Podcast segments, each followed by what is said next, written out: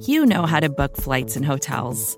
All you're missing is a tool to help you plan that unbelievable travel experience. That's why you need Viator. Book guided tours, excursions, and more in one place. There are over 300,000 travel experiences to choose from, so you can find something for everyone. And Viator offers free cancellation and 24 7 customer support for worry free travel. Download the Viator app now and use code Viator10 for 10% off your first booking in the app. Find travel experiences for you. Do more with Viator.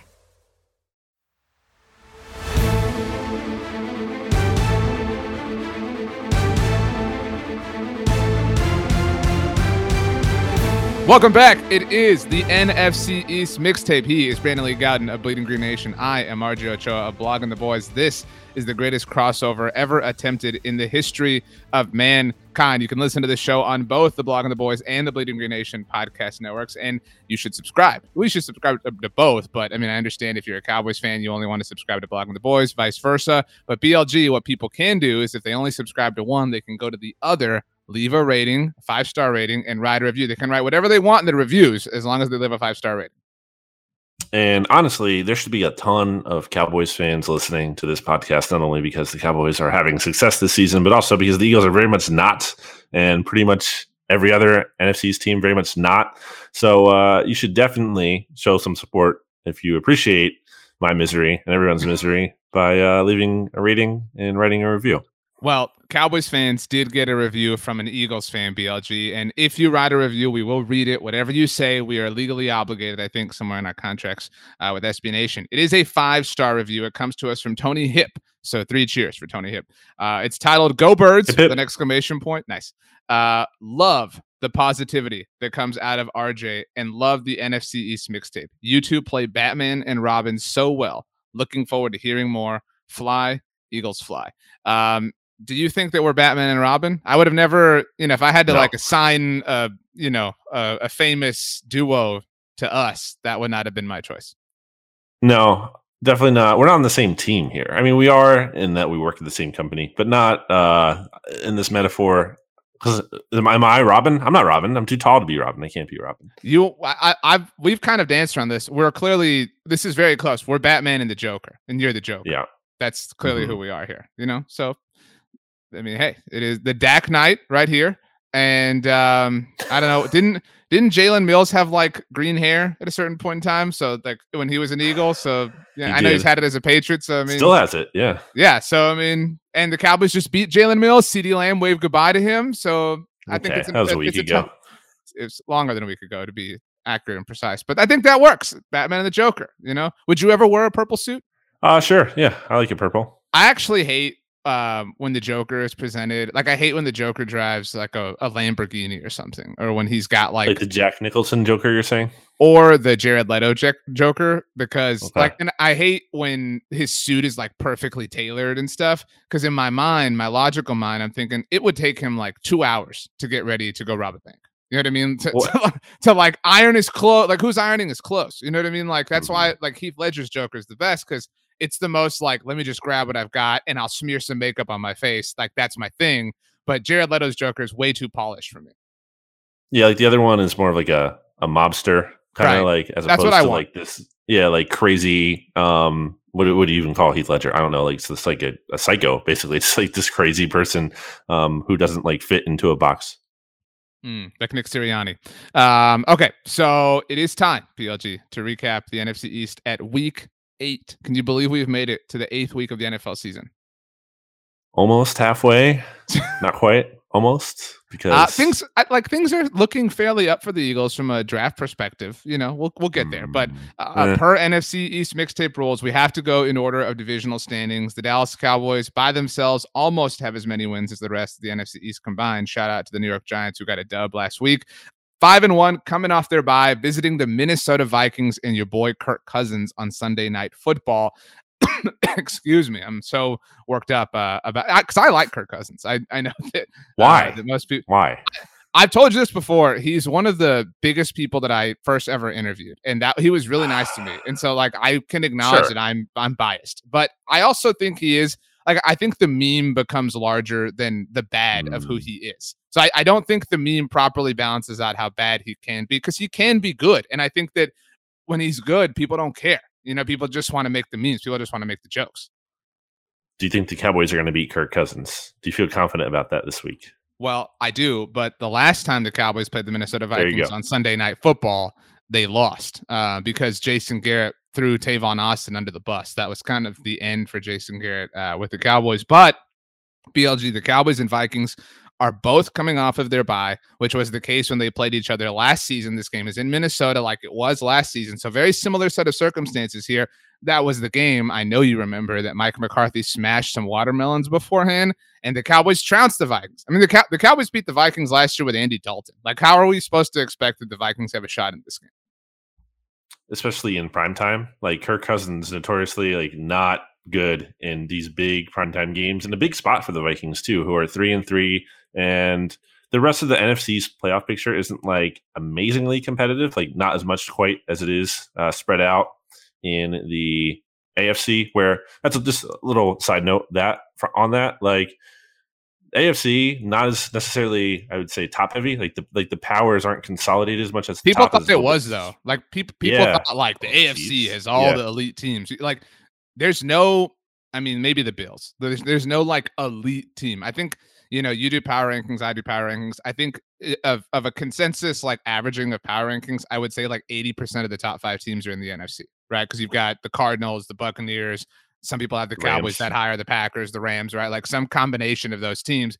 The Bills, the Ravens were the only team that were kind of hanging in there for the AFC, but after yep. losing this past week, like you can have the Bengals higher, you can have the Chargers up there, but like generally it is an NFC heavy sort of mix.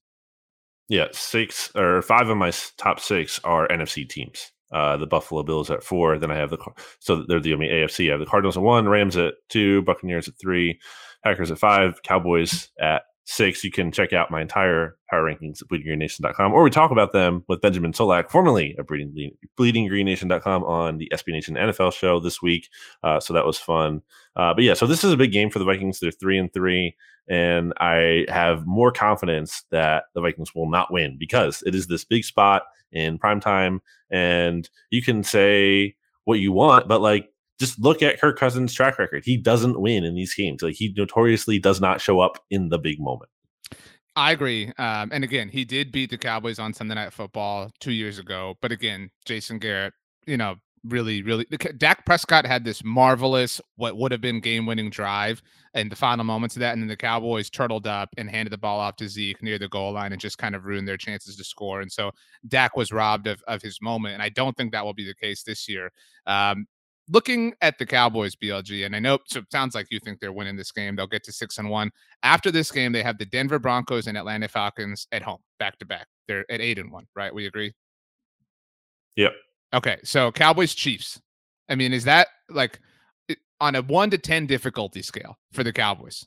Like it, it, it was a ten when the season started. It's like a seven now, right? Like you got to give the Chiefs their respect, and maybe they stabilize between now and then. But and even if they lose, like if that's their second loss of the season and it's an AFC loss, like I mean, I don't know how. I don't. And after that, to be very clear, they have the Raiders on Thanksgiving, and that's a different game now. Rich Bisaccia is two and zero. Oh. Rich Bisaccia, former Cowboys staffer. I mean, this team is is positioned to. We had an article I showed you this. I know you read it yourself uh, at Blogging the Boys this past week that Aiden Davis wrote, looking at when the Cowboys could clinch the NFC East.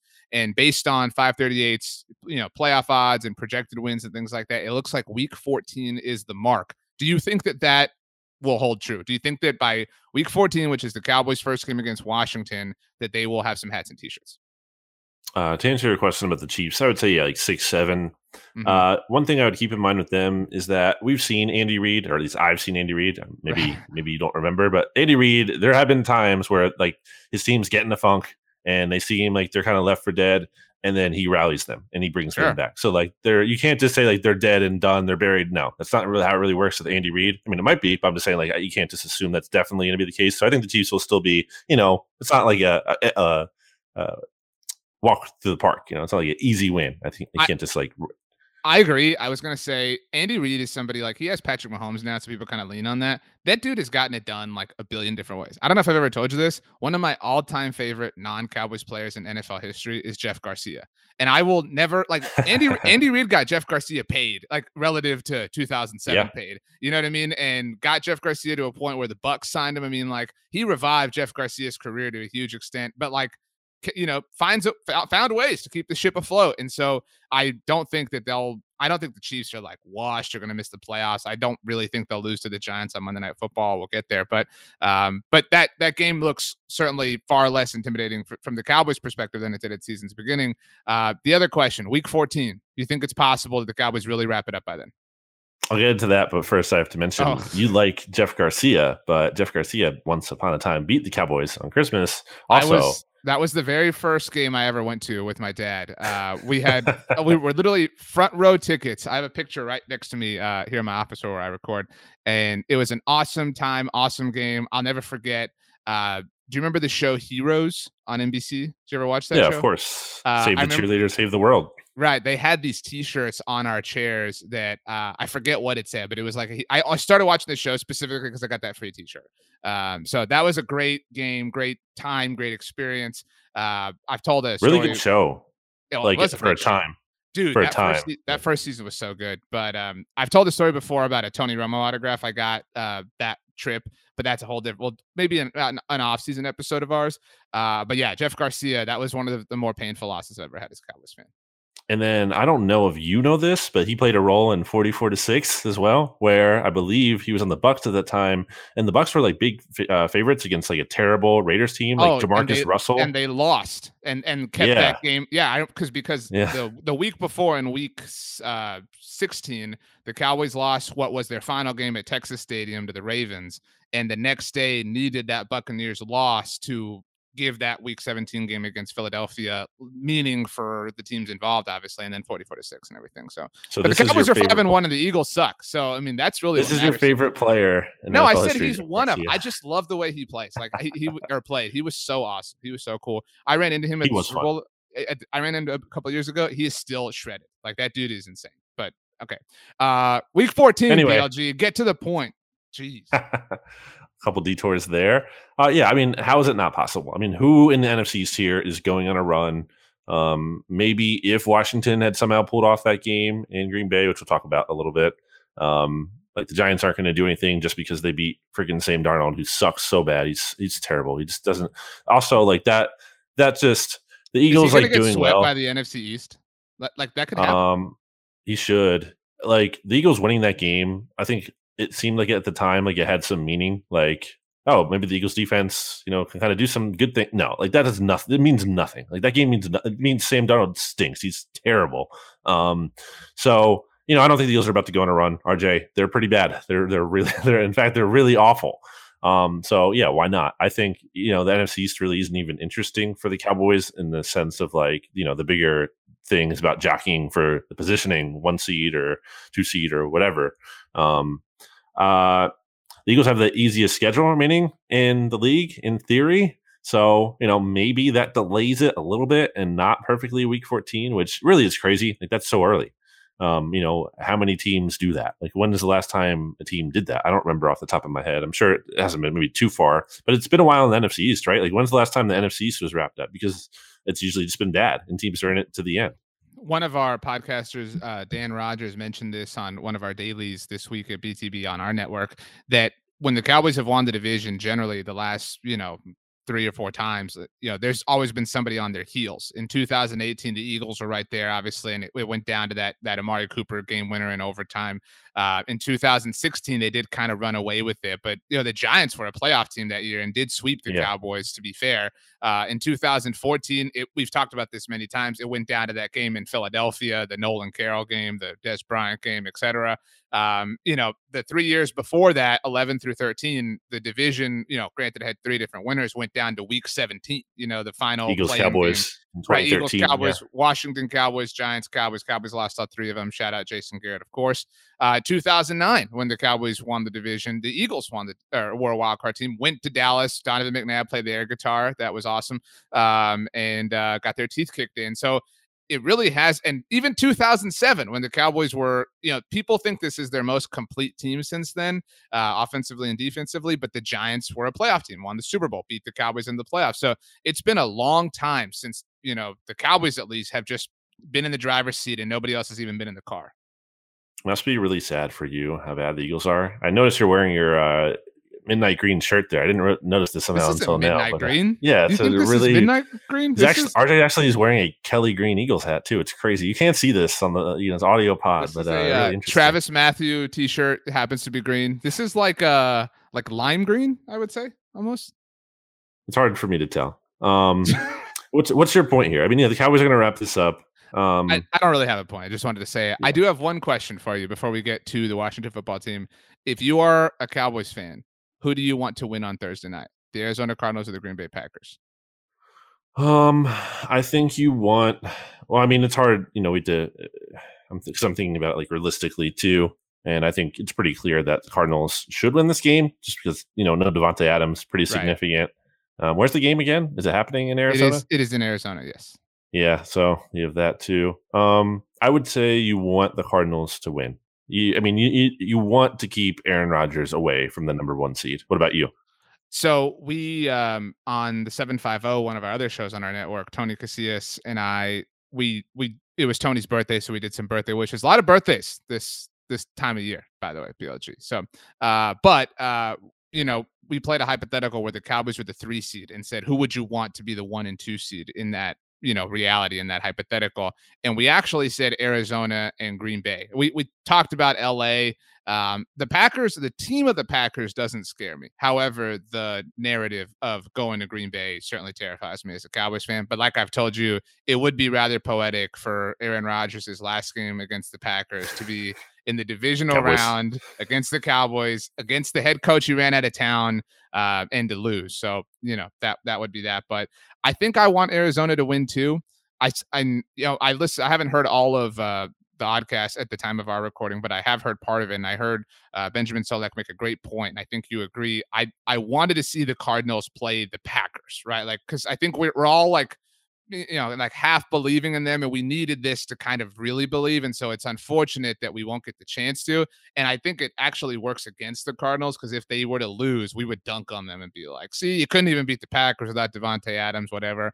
Uh, but but you know who knows? But I think I want Arizona to win too, just because Green Bay is terrifying. If I'm being totally honest. A quick But- thing on the Cardinals, just to follow up here. Um, I saw, um, I believe it was Aaron Schatz from Football Outsiders. I don't know if you saw this. They had like really incredible fumble luck this season. They're recovering like something like a very high eighty percentage of their fumbles. So that's kind of interesting to watch. As like a regression thing. I mean, I still think they're good, obviously, um, but they- they've been getting some you know good fortune too, which is not like I mean that's what good teams do in the NFL. Right. They're not usually only good, but they also get some good luck too. Kind of mixes all together. Uh, so I think the Cardinals are pretty good. You know, you look at their schedule; they like they house Tennessee in Week One in Tennessee. They they kick House the the crap out Browns. of the Browns. Yeah. Yeah, like like they're not bad. Like you know what I mean? They maybe are they unbeatable? house no, the but I- Rams know, too. Like that gets overlooked yeah, too. yeah, yeah. They're like they're legit, and now they got Zach Ertz, and I think that's a big deal. I mean, he was looking good for them already in Houston, and and you know the Texans, whatever. But still, um, I think he makes that team even better. So it'll be interesting. Um, my question for you is like, what is your biggest concern at this point? Because I think everything is like smooth sailing right now for the Cowboys. Like, what worries you the most that can kind of undo the season, or I don't know anything? Are there any concerns? What's the biggest one? So I think if if there's a team who's saying there aren't any concerns, you know, enjoy the bumpy ride that's that's coming. But for me, you you mentioned the regression for the fumble recovery rate for the Cardinals, and you're right. Like that's that's a bit of a luck thing, but a lot of good teams do kind of create their own luck. For me, it's the insane, insanely timed turnovers, almost like the Trevon Diggs pick six against New England. Like it it is strange, and we've talked about this several times, how he's kind of like willing this into existence at this point, and and but you can't count on that. Like you just It's gonna dry up. It, it would yeah, it would be irresponsible to count on that. And so this defense, I think there is this like misconception, like oh, the Cowboys defense is awesome. It's it's good, and it's far better than it has been, especially in years that they have had success. I'm going to write something later this week at our site about uh, comparing the Cowboys' offense and defense this year through the lens of EPA compared to years where they've had success. And there's no question that they are far more well rounded than they've been since the mid 90s, obviously, when they had a lot of success. We'll see how that translates. But um, it their their defensive moments are just like perfect. They're perfectly placed, and you can't you know, you can't count on that. And so I, I worry that they'll be gashed and they'll just put themselves too far behind, or, you know, Dak will go and, and, you know, give them a lead and then their defense won't be able to hold a game winning drive or game tying drive that sends it to overtime and the team wins the coin toss, like weird, fluky things like that. So I, I would say that regression would happen, uh, particularly on the defensive side of the ball, because that's been the difference. Like we've, we've known for years that the Cowboys offense can be very, very, very good. And we've seen that sustain itself. It's obviously been incredible, but they're getting help on the other side of the ball. If that were to bottom out, then they're just the type of good they've been before, which hasn't been enough. Why don't we move on to the Washington football team, RJ? Terry McLaurin is so awesome, and I'm so sad for him that he is trapped by this team. And Taylor Heinicke scored. I hate the way the NFL is officiating these things now.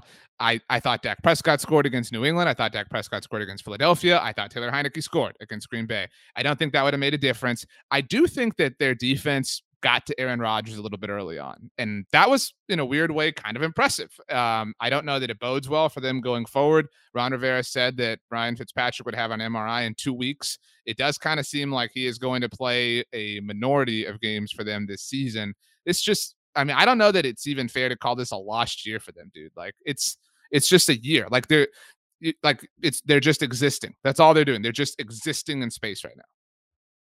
Yeah, the game was obviously closer than the final score indicated in this one. I mean, if it was closer, I'm sure Aaron Rodgers would have come through anyway. But um, yeah, just kind of some bad luck for Washington. I think that play where a quarterback dives for the goal line and isn't touched but gets ruled down. To me, that is the worst rule in the NFL. Not the rule where if you dive the end zone or yeah, whatever. if you dive yeah. towards the pylon and lose, lose control. Everyone knows everyone the, the unanimous worst rule in sports. Like everyone always says that when that happens. That is not the worst rule. I've been on this before. That is not as bad as people make it out to be. There's so many advantages for the offense in the NFL. It's really not the end of the world that the defense gets like one thing that kind of helps them out a little bit. Like so anyway, uh, but that's not the point of the discussion. It just like I hate rules that exists for the sake of the rule. Like there's no practicality to it. Well, like there's the, like along this line, I hate that, and I always think of Drew Brees that a quarterback can like just jump up and break the plane, right? Like, and then have literally have the ball like knocked out of their hands. It's like, oh, touchdown. He broke the invisible plane. But like something like the Taylor Heinicke thing can happen, or the Dak Prescott thing, it happens to a lot of people, and then that's not a touchdown. You know, like even though like the ball stays in their possession, I ha- I understand the logic behind it, but I hate it. I don't I don't think that so that was the second one, right? On the two drives that the Washington that was like when they were at the three and he snuck it or whatever and he didn't I, I think that's legit. That was not a touchdown to me. But the other one where he's diving like towards the you know the goal line and he gets ruled down because he was down, like his knee was down, uh, even though he wasn't touched. Like that's just dumb. Like sure. there needs to be something like we. The, okay, so I get why that rule exists in terms of like it's to, to protect the quarterback, and I think that makes sense. But like that rule shouldn't apply within like the five yards to the goal line. Like that yeah. rule shouldn't like you shouldn't get like quarterbacks. I'm pretty sure would willing to like give up that protection as long as it, like we'll like we'll give that up because this actually happened to the Eagles back in 2018 believe week two, Carson Wentz like dove for the goal line against the Falcons, and I believe it was like on fourth and goal, and he didn't get it because he was giving himself up. Like right. that, how do you even say that as a ref? Like, how do you logically say like, oh, the player wasn't actually trying to score the touchdown? What are you talking about? It's fourth down. Of course, he's trying to. Get, that's that's the point. That's the that's the objective. How is he giving himself up? He's not giving himself up. Like you're just calling that because it's letter of the law, not because it's practical at all. So right. that was pretty dumb. Um, I like Washington fans absolutely have you know a fair gripe about that one. But they wouldn't have won the game. Like I mean, like we're yeah. that doesn't take away from the truth of what you said. Um, but I mean, still, like, dude, this team is is really really not good. So I have a question, and it's just I I'm not saying I think this, just throwing stuff out for discussion. Is there any possibility that Ron Rivera doesn't return in 2022?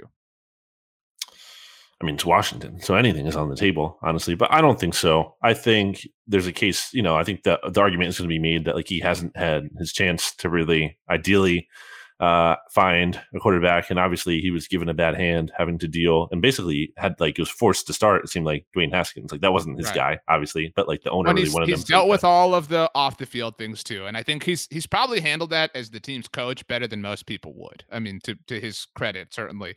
Um, but I, dude, like, just like, what is, what is, like, what do you like about this team? Like, if if if they called you up to BLG, you can have anything on this team. Like, obviously, you take Chase Young, but like, if, if you you could yeah. have any quality of this team, like, what do they, what do they have that you are envious of? Not a lot. I mean, I think Taylor Heinicke would actually be a good backup. I think, like for most teams, that'd be a nice backup mm. quarterback to have. Yeah, I think he's, he's a, he's another Gardner Minshew, the way Philly has. Yeah, like he yeah, seems kind of fun. Again, for a backup, not your, your full time starter. Um, so they have that going for them. Uh, I mean, like not really in a position where the Washington or uh, yeah, Washington was going to give him up. But like, I'd much rather trade a six round pick for him than freaking Joe Flacco. I have no idea what the Jets are doing. That is so stupid. And a rare good move by Howie Roseman. So good job, Howie. You did it. You fleeced uh, your former uh, protege teammate. Yeah, and uh, Joe Douglas. Um, looking at Washington's schedule here, I think they have enough going for them that like you know they're not they're not going to win no more games. Like they could potentially beat the Broncos. They'll beat Denver. They will definitely beat. Yeah, Denver. they could beat the Panthers. Uh, the Seahawks. We'll see. Probably if not they, with Russ. If back. they do beat the Panthers, then the Panthers will have gotten swept by the worst division in the NFL last year. You know what I'm saying? Like yeah. every, every Panthers fan, however you know smart or dumb this was when they got their schedule set or when they looked at the 2021 opponent and said, oh, we'll sweep the NFCs. You know what I mean? Every single Panthers fan said that. And they are on the verge of being swept by them. That's embarrassing.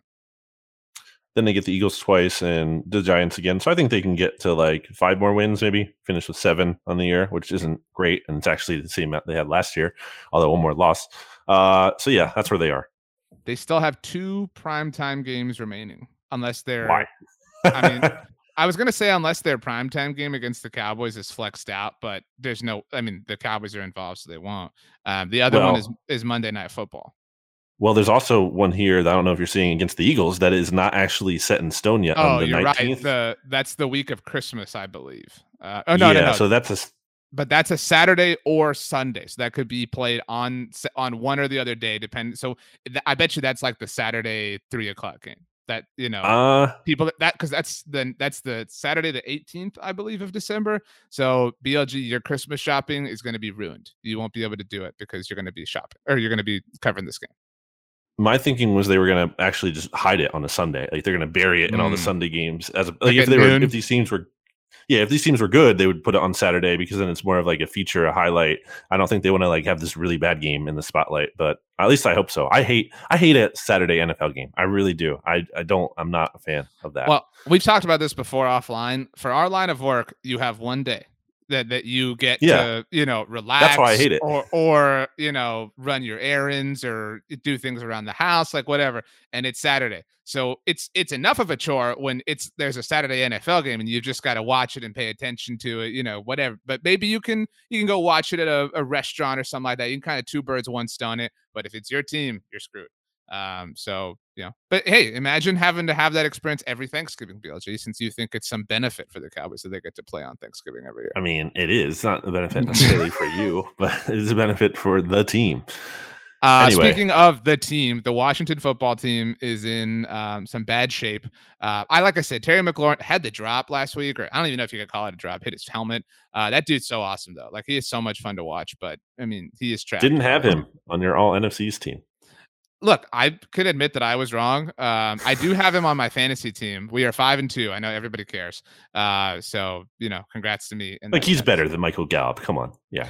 I don't like. I, I yes, he think, is. Oh my gosh. I think he. I think he is. But I think that like the reason I I, re- I reached that point in the answers because I still think you're underrating Michael Gallup. But Terry McLaurin is awesome. I think Michael Gallup is a pretty good number two, but I I mean I think McLaurin's number one. And I also think that if McLaurin had the benefit of playing with other, you know, talented receivers too, which he really doesn't, we'd see that more. Um, where I think Gallup is good, but I also think he benefits from, you know, getting to play with CeeDee and Amari a few quick things. One, the Cowboys did or do plan to return Michael Gallup to practice this week, uh, opening his 21 day window to return from injured reserve. Two, um, I don't know if you've seen this while we're recording BLG, but with the owners' meetings happening, there's little news things being dropped.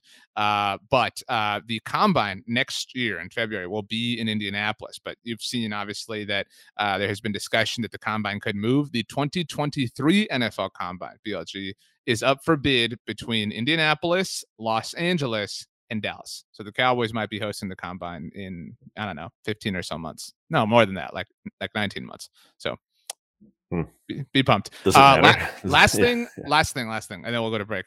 Is there any move that an NFC East team made that has like that was that has so underdelivered relative to hype than Washington signing Curtis Samuel? Um, no, because that was the what, thing. Like, oh, I mean, man, oh, he he was so awesome, and now nothing. Yeah, I thought that I never got that. I was never, I never, I picked him as my most overrated Washington ball team offensive player, I believe, heading into the season. Uh, I think you could argue Adoree Jackson, you know, that's definitely mm. not been a good signing I, for the Giants. I don't want to argue that because we hyped that up. So, like, that makes us look dumb. So, okay. I mean, I like Adoree Jackson, like his profile uh, in a vacuum. I didn't love the contract necessarily. Like the Eagles, you know, were in the mix for him, and I, I wasn't like Mm. I wasn't like, oh man, the Giants got him, and I'm so bummed. Like I didn't want to pay that contract. I think he would have been a nice player to take like a one year deal kind of on because of his situation, and he was coming off this uncertainty. Like definitely a guy, even if it's a high priced one, like a 14 million, whatever, 50 million, like one year. But like to give him multiple years is a little suspect by well, a suspect general manager.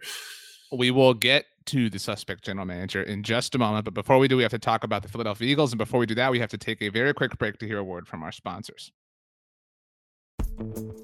Vacations can be tricky. You already know how to book flights and hotels, but now the only thing you're missing is, you know, the actual travel experience. Because is it really a vacation if you're just sitting around like you would at home? You need a tool to get the most out of your time away.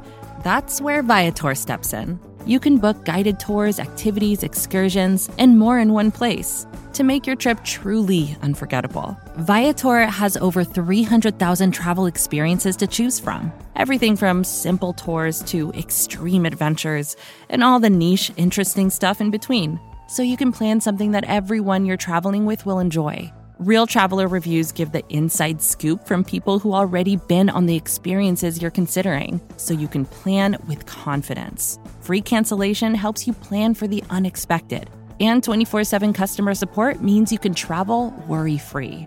Download the Viator app now and use code Viator10 for 10% off your first booking in the app. Find travel experiences for you. Do more with Viator.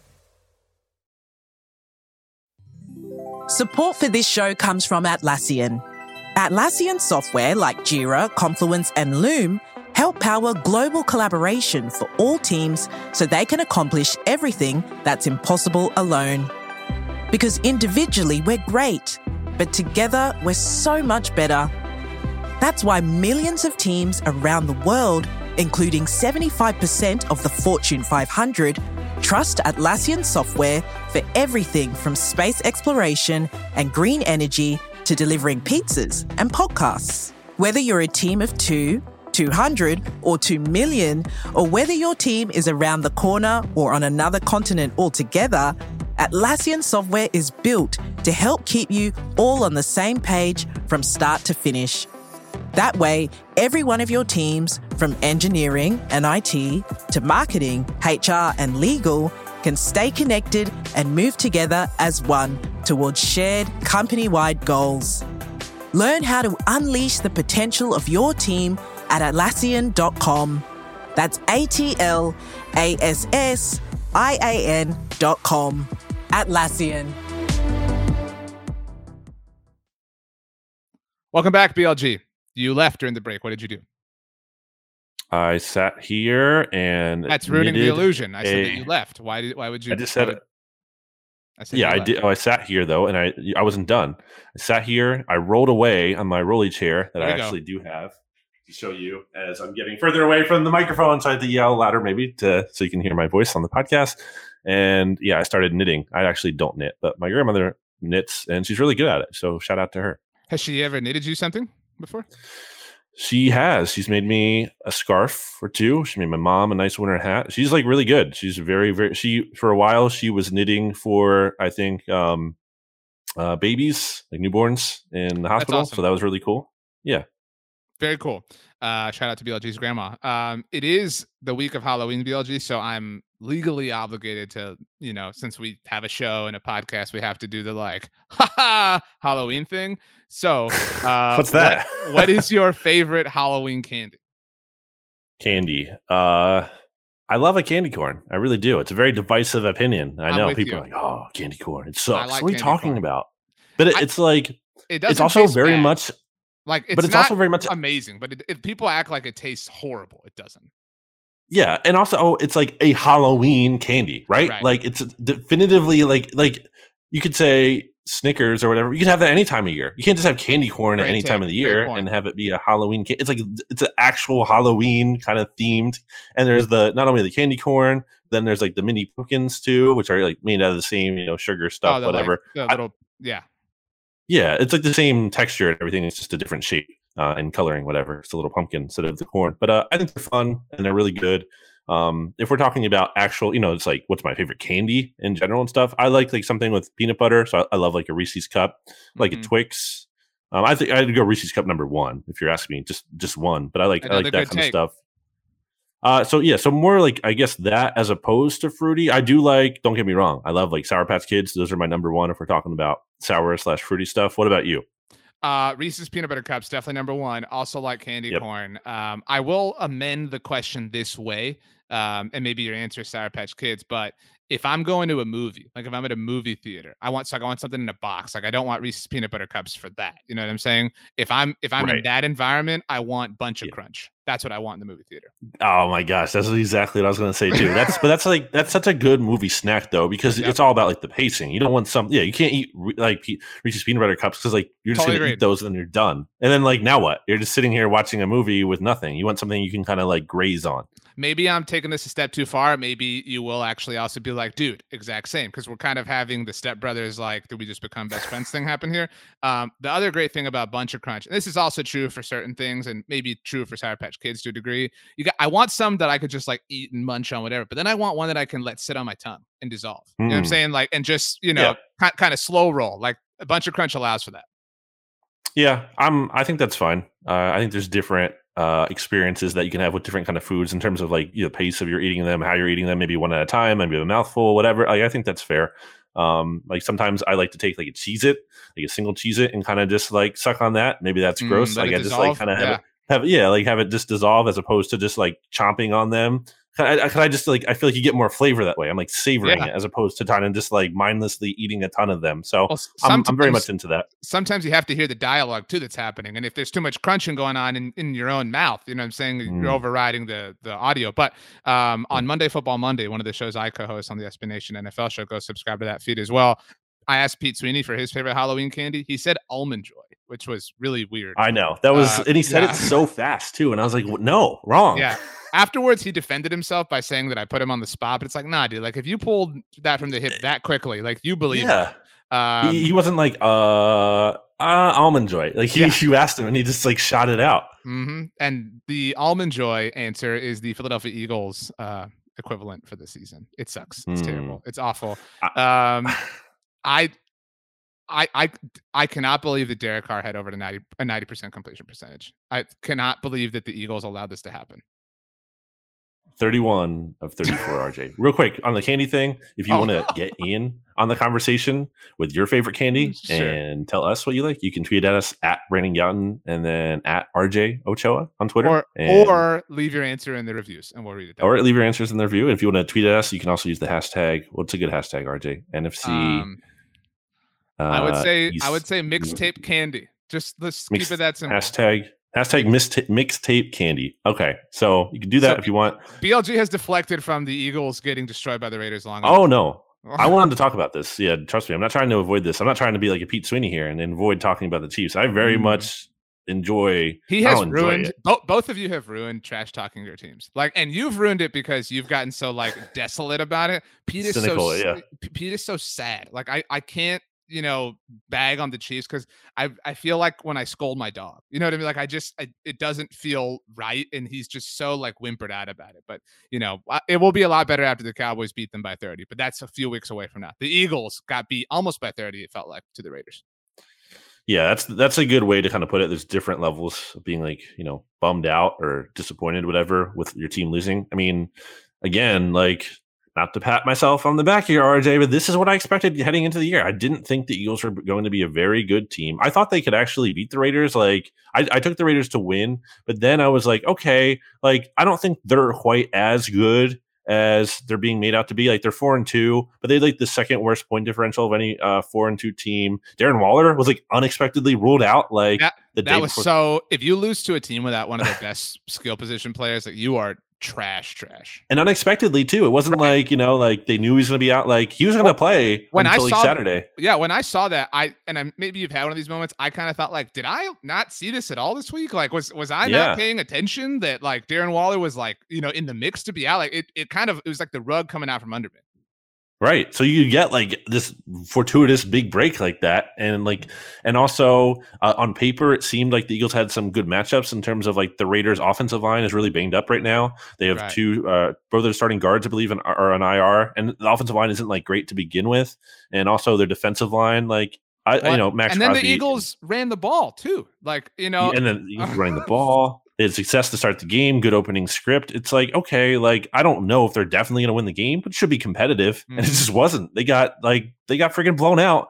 The, the defense is so toothless. I think that's the only word you can use to perfectly describe. It's just so weak, RJ. Like all the Jonathan Gannon's master plan is to like sit back and hope the other team makes a mistake. Like that's the plan. It's like, well, we can just make sure that we don't get beat over the top. Teams can't consistently just go down drive after drive. And he's kind of right when it comes to like a bad quarterback, like Sam Darnold. Like that strategy can work, sure. or even kind of like Jimmy G, because it kind of did okay against him too. Or obviously like in Matt Ryan, you know, quarterback who's at the end of his rope. And also that week one Eagles game is like looking more and more like the Eagles just had this big advantage of new coaching staff and the Falcons just didn't know what to expect. I know the Falcons had a new yeah, staff. they were a new staff too, but you're right. I but mean, but right. there was tape on Arthur Smith. Like he's been a play caller before. There wasn't there was never any tape on Nick Sirianni really as a full time play caller or Jonathan Gannon as a full time you know like uh, leader of the defense. So um, you know that was clearly a big benefit in week one, and and since then just hasn't been the same.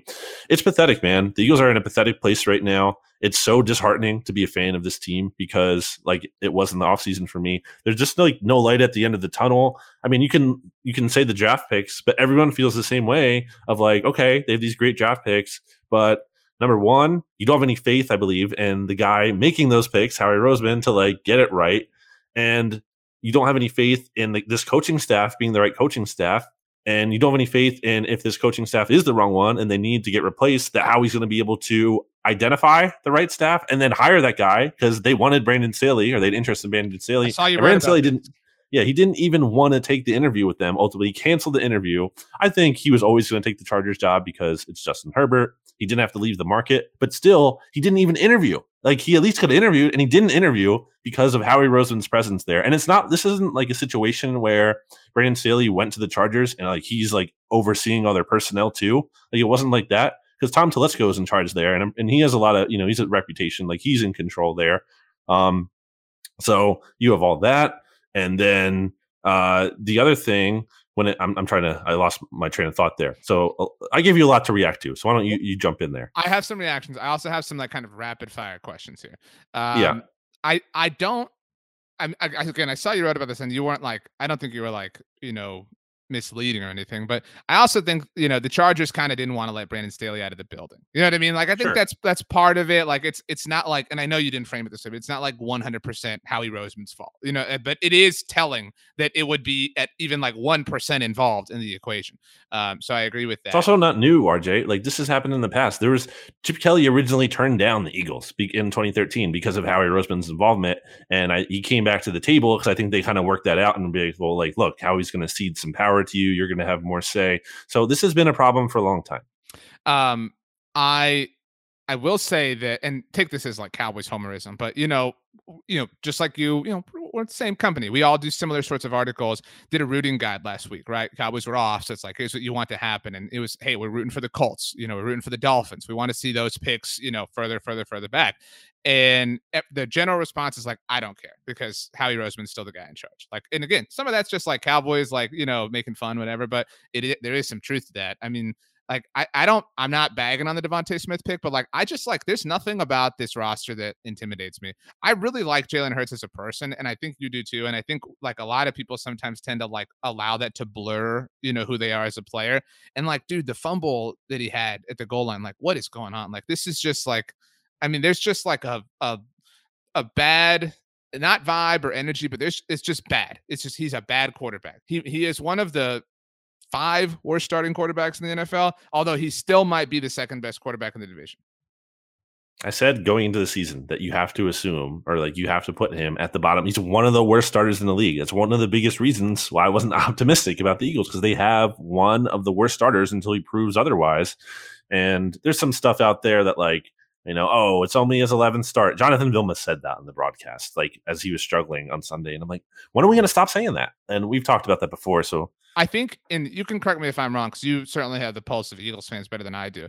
It seems like you see this a lot with guys, like they have a hive, right? Like they have a hive of people that, like, you know, everyone. Like, but well, and Jalen seems like he has a really strong hive. Like whether that's like people who are Alabama fans or you know just like him. Like Jaylon Smith was like that for the Cowboys. Like no matter yeah. what happened, you still had people who would you know come out and cape for him, etc. And Jalen seems like that to me, which creates this like further level of divisiveness for you know Eagles fans because there's you got this section that's like, dude, he sucks. Like how can you not see this? And then you got this other section that's like, well, you know, uh, I I don't know. Uh, I mean, he's look, Landon Dickerson starting. You know what I mean? Like he's he's dealing with like this terrible offensive line. Like how we can't build a roster. Like you know, Lane Johnson wasn't playing. You know what I mean? Like just give him an offensive line. So like you have this like this. There's no like all this. Everyone's fighting with each other when it's it's management's fault, which is like a really unfortunate thing. I I'm not displeased about this, but like it's a really mm-hmm. sad thing for the state of the franchise. Which brings me to my rapid fire questions.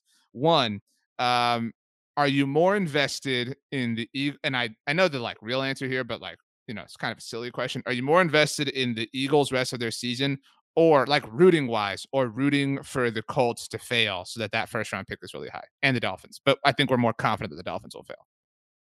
Yeah, the picks. I want the picks as good as they all can be, basically. Mm-hmm. Uh, next question. You mentioned, and I know you've talked about before how Nick Sirianni could be one and done if the if Howie Roseman's looking for a new coach. If you had right now, who do you want? You can pick like of the people who look to be available, like they're going to be available, like whatever. You can have, you can wave your magic wand right now. Who do you want? Yeah, it's tough for me because I just don't like. I think a lot of people are like, we just have to get the right coach and that'll solve everything, and it's just not the case. And that's kind of across the board. It's not just like they're just a coach away or a quarterback away. I mean, a quarterback you know makes a big right. difference. But there's still kind of issues after that. For, what I kind of mean is like you you kind of like willed the DeVonta Smith pick into reality. Like you you said go yeah. like for for months like draft DeVonta Smith, draft DeVonta Smith. So like who's that yeah. guy? Like may, maybe you don't feel as strong of a conviction, mm. but who is who is the closest thing at least you can get to that? I'm gonna say Kellen Moore just because it'll make you upset. If well, the Eagles, the Eagles interviewed him, turned him down. Do you, do you honestly yeah. wish that they had hired him now? To, like, um, this part of you wish at least. I mean, I wanted Brandon Staley. I think that is who that I was wanted. Your I wasn't right. Yeah, I mean, I don't. I wasn't probably like as strong. I didn't know. I didn't really have a strong because I didn't think Doug should be gone. So I was still kind of working through that. And by the way, like, hey, Doug Pederson not the only problem with the team. Uh, not that again, I've said before. I don't think Doug was necessarily part of the solution too, but I, am pretty confident he'd be doing a better job than Nick Sirianni right now. I know that much. Um, how much better? I don't know, but not this bad. Um, I like off the top of my head. Um, so you know, Seamus, who you know, RJ and Bleeding Green Nation readers, listeners know, uh, contributes for us. He was asked kind of this question, I believe, in his mailbag today, and he brought up a Byron Leftwich. Yeah, I, I don't think I'd hate that. Yeah, um, but like I honestly haven't dug deep yet into the because I shouldn't have to. They just hired a new coach. I really what? have to like dig deep into new coaching candidates.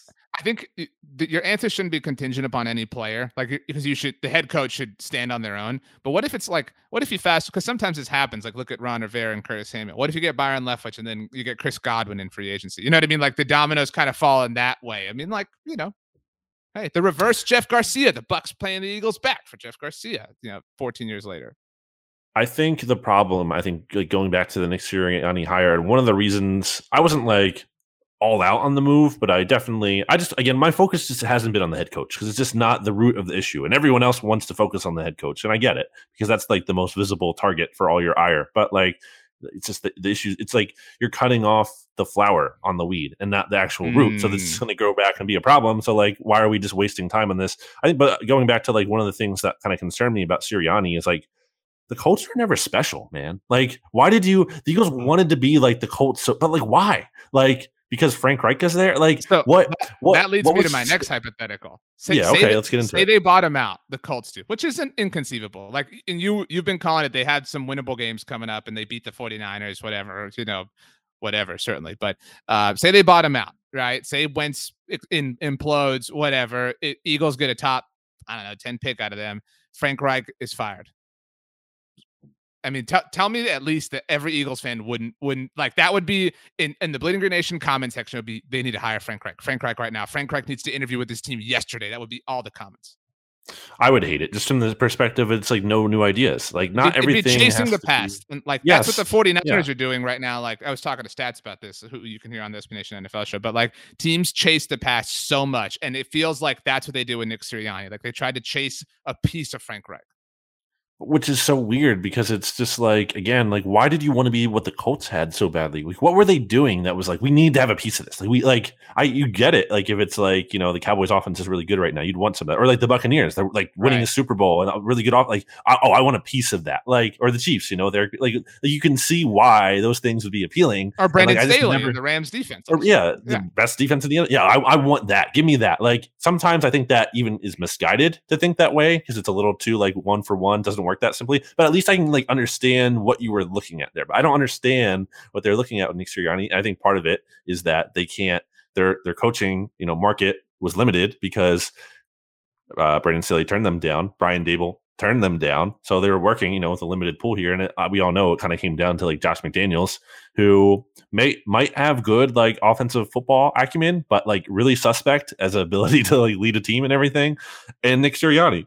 So that's where it was and here we are. Um, yeah. The man. most and, other depressing thing did, that sorry, I wanted to get did, to. The last thing, didn't they wait to fire Doug Pederson too? Like they kind of they yeah. they they delayed putting themselves in the coaching cycle, you know, which was another disadvantage. But okay, your last. I think thing. by like a week too. Yeah, yeah, exactly. Because it was like the Cowboys when they fired, like quote unquote, fired Jason Garrett. They like dragged it out forever after the season ended. And they it was reported that it was coming back at one point uh, for for Doug. Um, last thing I had is like there's no clear path to getting a new quarterback on this team. Like mm-hmm. I think mm-hmm. that's why some people are so invested in Jalen Hurts because it would just be so simple if he was the guy and nice and like it would just be like a relief because then you can use those picks to build around him. Like if it's not Jalen Hurts, who's it going to be? Because I'm probably not going to be Gardner Minshew. Um, maybe Gardner Minshew might be better than Jalen Hurts, but like you're not still not contending. It's a nice backup um, or l- low level starter. But like if it's not those guys, then there's no surefire answer in the draft. Uh, assuming you even get the pick high enough, or then have to trade up to get the guy. I think I like Matt Corral from what I've seen early on, but like I don't know that you know he's going to be elite starter in the NFL, and that should be the goal. And then you also don't like there's no guarantee they can get Russell Wilson or right. who has a no trade clause or Aaron Rodgers. Like there's just no guarantee there's no like clear path to them getting a quarterback, even though they have these picks to work with, which is why like I think they were so interested in Deshaun Watson, even though with all the issues, because they knew that. They knew like we don't have an easy answer here to get a quarterback. Right. This is like our best chance to get one. Like we have to do this, but Deshaun Watson doesn't want to come to Philly. So they're just in a bad spot. Last thing before we move on to the Giants. Um, is there I don't I don't think you can say at what point, but would should there be a point where you say, you know what, let's start Gardner Minshew. Let's just see. You know what I mean? Like, that that I feel like that has to happen at a certain like I don't know I don't know what that point is. Like I don't know if it's like when you're mathematically eliminated. I don't know if there's just a point where you like Nick Sirianni feels comfortable, but like if if they stay this bad, if they, you know, are this bottom five team, bottom 10 team, whatever, and they just never play Gardner Minshew, that's really irresponsible. I think the Joe Flacco trade, I, I, talked about this on the SB Nation NFL show. So, so apologies for repeating myself here if you listened to that as well. But if, if you didn't, go listen to it anyway. Uh, I think, you know, the Joe Flacco trade is obviously about getting anything for a player who didn't make sense to be on your roster ever in any situation. But I also think it would be naive to think it's not about setting the wheels in motion for Gardner Minshew to take over at some point potentially. Not guaranteed, Um, if Jalen Hurts turns it around, plays really well, then obviously he will stay in the game. But uh, I think if Jalen Hurts continues at the rate he has been on, the pace he's been on, like the on track kind of uh, pace, whatever, uh, then he will be sat down. And I think there is some sense to it from multiple reasons. One, because like at some point, Jalen Hurts is, is who he is, and you're not learning anything. And like this is also, for as much as this is a football team, it's also an entertainment product, and fans are just going to tune out if it's Jalen Hurts looking the same week in and week out. And I think there is an argument to be made. You want to see what a different quarterback might look like in Nick Sirianni's offense and see how much of it is the offense and how much of it is the quarterback to be clear, I think it's both, and I also think it'll still be the issue when Gardner Minshew, if slash when Gardner Minshew comes in. So, I think there's some value, more than none, to playing him, and it should happen probably at some point. And also, it's the just because I'm I'm curious to see what it would look like because I'm really not learning anything. I feel like more about Jalen Hurts. Uh, like so, I wanted to, to bring up this tweet earlier when we were talking about him and the people kind of defending him. Uh, it was something from Randy Mueller, who does work for the athletic and everything.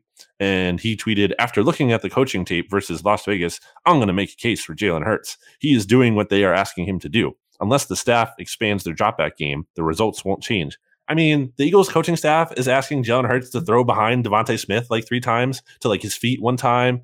And he's also asking him to like have really terrible accuracy and overthrow Quez Watkins down the field. And he's asking him to like hold the ball uh, hold on to the ball longest in the NFL. Like, I doubt it. I believe Jalen Hurts is struggling more than just because of the coaching staff here. He's a limited talent. We said this before. Uh, so uh, I do think it is very possible that he gets benched in not like hmm, I don't know. I think it could, in theory, happen as soon as this week. If he goes out and he's like has a disaster first half against the Lions, I don't think it's impossible. Um, but I'm gonna say maybe more so like week, you know, like 12 or whatever in the team, yeah, somewhere like in the team. Right around Thanksgiving, I think is kind of the time. Um, I will tell you now, I'm picking the Lions to win. And I know that you're not like, that's impossible. It's ridiculous. But uh, two quick things, BLG, just that have happened while we're recording. Just, you know, give everyone a peek at how the sausage is made.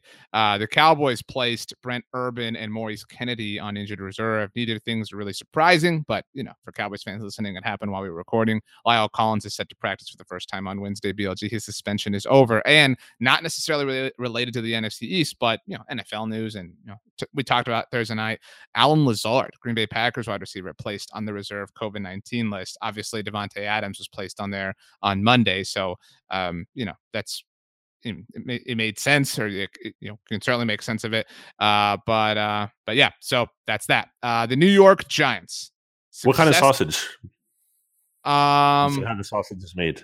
I I mean, I like jalapeno sausage. Like, any if you tell me, yeah, but we're talking about like the, the, crumbly kind or the form factor here. Oh, like the form. Yeah, I actually yeah. uh tonight for dinner for game one of the World Series, I'm having brats. Pretty mm. pumped about this. Nice. You a brat guy? Uh, yeah, not against it. How do you dress it? You you've got a brat in a bun. Like what, what, are you putting on it? Like you know you're you're one of those sickos that puts like a billion things on all the stuff you eat. I've seen your instagram. Um like what are you even referring to there? What would that even be? I don't even know what you're everything you eat looks so complicated. It looks like it takes an okay. hour to prepare. So i mean that, that's what i mean by that. But so my my question to you is you have a brat in a bun. Like what what's you're sitting down to eat. What does this look like? What's on the brat? What kind of what's your side? Is it chips fries sweet potato fries? Like what's your thing here um, is the bun toasted? Like you know, I think like a sauerkraut. Um, I'm not even a big sauerkraut guy, but a little bit on you know a brat, and also maybe like a little bit of mustard. I'm not even a big mustard guy. I don't even like these things, but with the brat, it kind of works for me. Something about the brat brings it out. I don't even know if I need a lot though. Uh, what are you putting on there? Ketchup. No, this is this is terrible. Take Ketchup. so I love Chicago think it's a great city. Just oh, I, I, don't have a passionate take on this like hot dog ketchup thing. Like I don't. That's they you know. don't allow ketchup in the city of Chicago, and they do it right because ketchup is it's just too sweet, man. It's like candy. It's just not. It's just not I will, right. I will say this on the subject of this: brats are awesome. Obviously, having them for dinner. Go Astros. I actually don't like hot dogs. Like hot dogs are just. I've never had a hot dog I've enjoyed.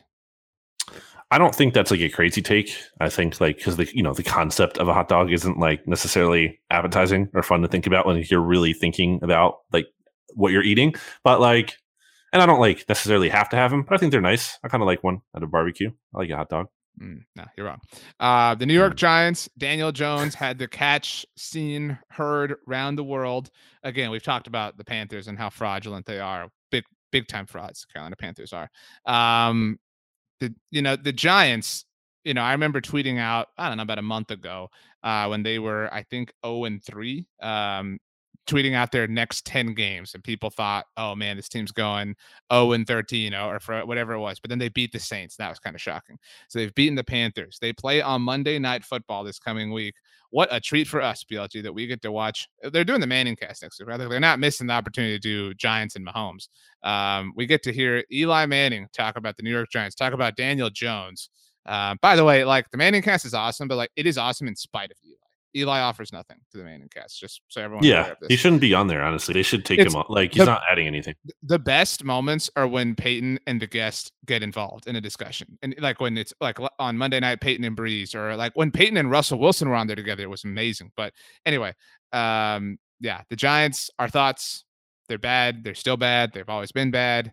Um, lame. This game stunk. Like they weren't even showing this on red zone because there was nothing happening for like a mm-hmm. long time towards the end. And I don't think this win is like I kind of said on the oddcast with uh with Solak that like to me the Bengals beating the Ravens wasn't like this big indictment of the Ravens as it was kind of just like a really good win for the Bengals and kind of announcing them that they're there. It doesn't mean like that the Ravens are going to spiral now out of control and they're frauds and their season's Agreed. over. Well, like in this sense, this to me is more about the Panthers losing this game than it is the Giants like winning this game and everything is fake. Mm-hmm. Like the Giants were still bad. Like when and the Bills lost to the Steelers in week one, kind of like that. Yeah, right. Exactly. So um I, I think like there's no big takeaway for me here. I mean, I will give the Giants like they won to their credit. They sure. took advantage of it. They were also really banged up in this one, and Daniel Jones still did enough. I think Daniel Jones is kind of like for what he is working with in a bad environment, like I don't think Daniel Jones is a lost cause. I said that he, going into the season. He might actually be the second best quarterback in the division. Like to say he's he's not as good as Jalen Hurts is ridiculous. I can't believe I said that. Like there, there is you can see it with like you can see Daniel yep. Jones have NFL quarterback talents. I don't know what his ceiling is still, but like he's not again, he's not a lost cause. He's not Dwayne Haskins. He's not Sam Dart. Like there, there's there's something there. There's something that like I don't know. I, I, don't think the Giants should necessarily keep him because I think they should. This is a whole different subject, but I think because they have the picks and everything, they should make a play for Russ for because Wilson, he probably yeah. wants to go there. Yeah. Um. But like again, ship him to like Pittsburgh or something, and maybe Denver. that could kind of work out. He he could be to like so. I think a lot of people. This is. I think this is a good little tie-in here. RJ, good job by me. Uh, a lot of people thought Sam Darnold was going to be the next Ryan Tannehill because you just got to get him away from Adam Gase, and that fixes everything. I think Daniel Jones could be the next Ryan Tannehill of a guy that like he mm. just has the talent, he's just not in the right situation. And again, though, I don't know that like you know you're winning Super Bowls with him, but I think you could be a playoff team with Daniel Jones in a more healthier, stable organization. I think you could kind of be kind of a little bit at least more of what the Titans are. Uh, meanwhile, my takeaway from Darnold on the Darnold side of it is that we can't just always, and this isn't just about Jalen Hurts, although it feels like I'm subtweeting him when I say this. Like you can't just always say it's about the coaches and you just got to get them out of the environment. And like sometimes players are bad; they're just bad players, and like that Sam is like Darnold.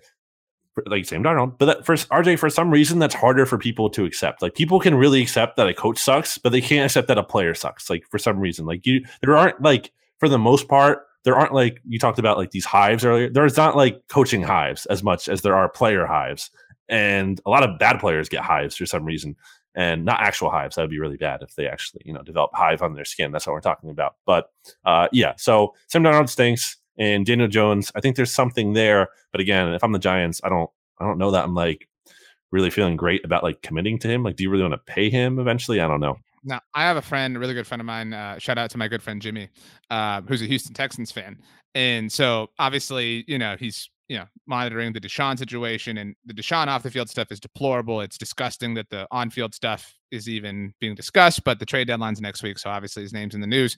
And I asked him, I said, if you could, you know, if you could have any one of these quarterbacks like to, to receive in a potential trade, like what you rank them for me. Um, I offered Zach Wilson because you never know. The Jets, you know, were in on the Deshaun situation. Zach Wilson hasn't exactly looked impressive. I mean, I don't know what they would do.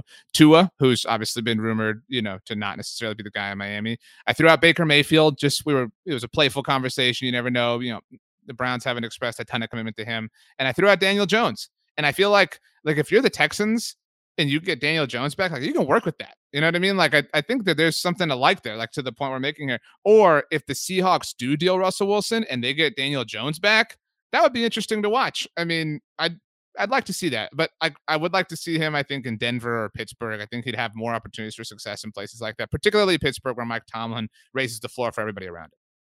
Absolutely, yeah. Um, but sadly, I don't think the Giants are going to be that smart and do that. I mean, maybe I think they could. I think it's possible.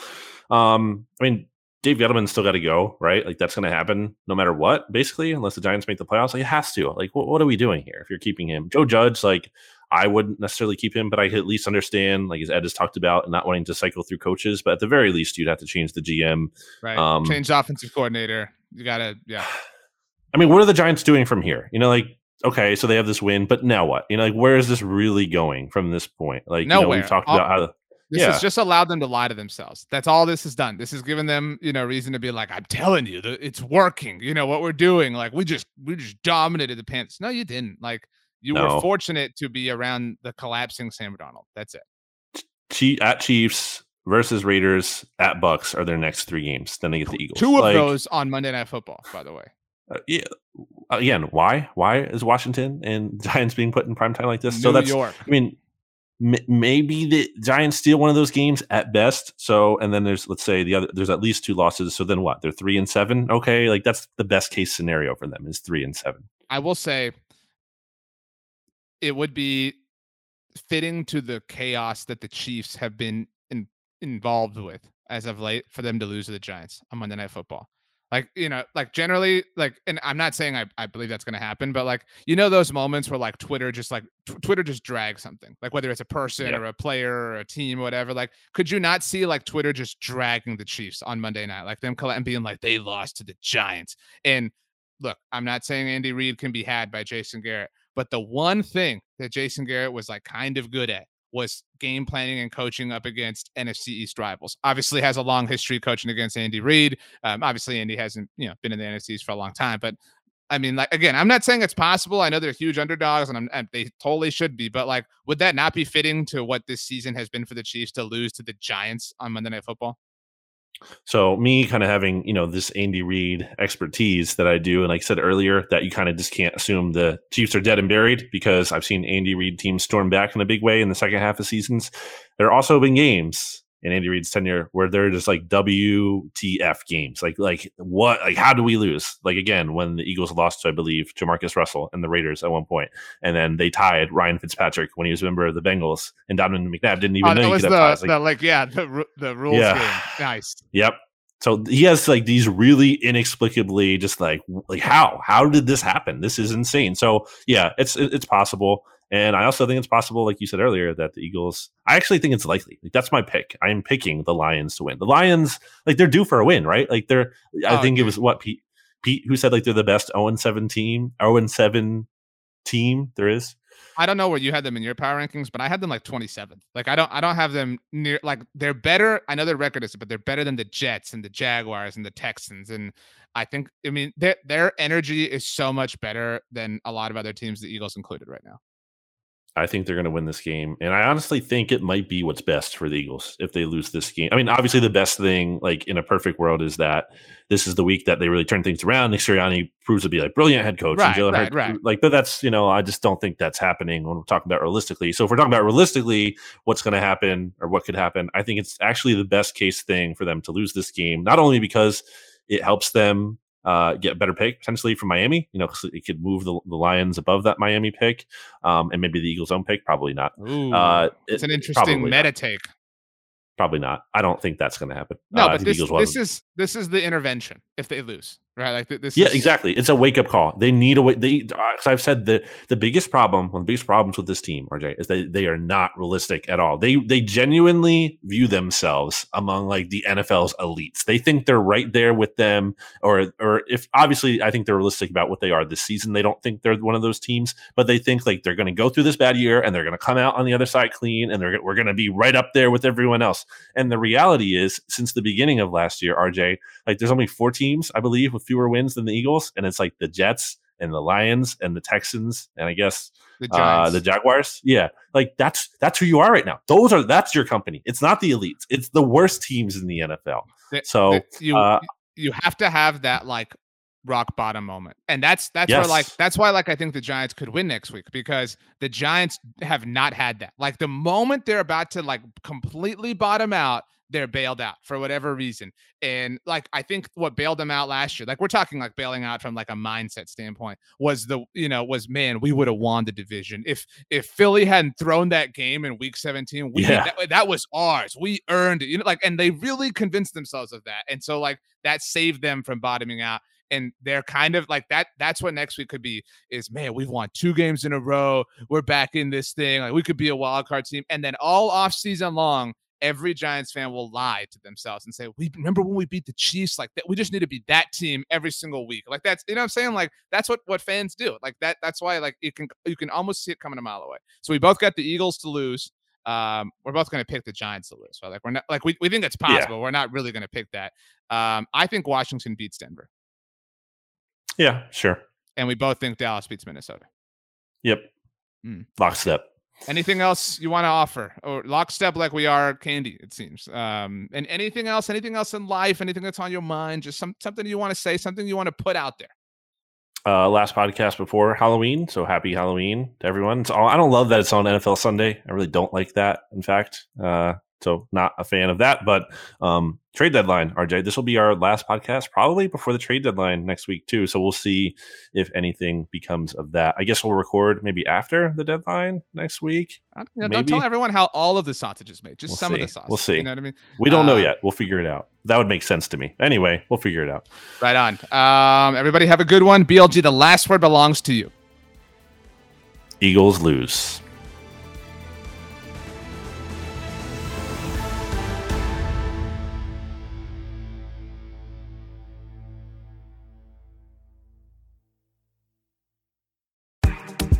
Claude 3 from Anthropic is your one stop shop for enterprise AI.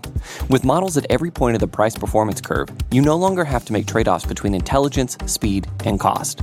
Claude 3 Opus sets new industry benchmarks for intelligence.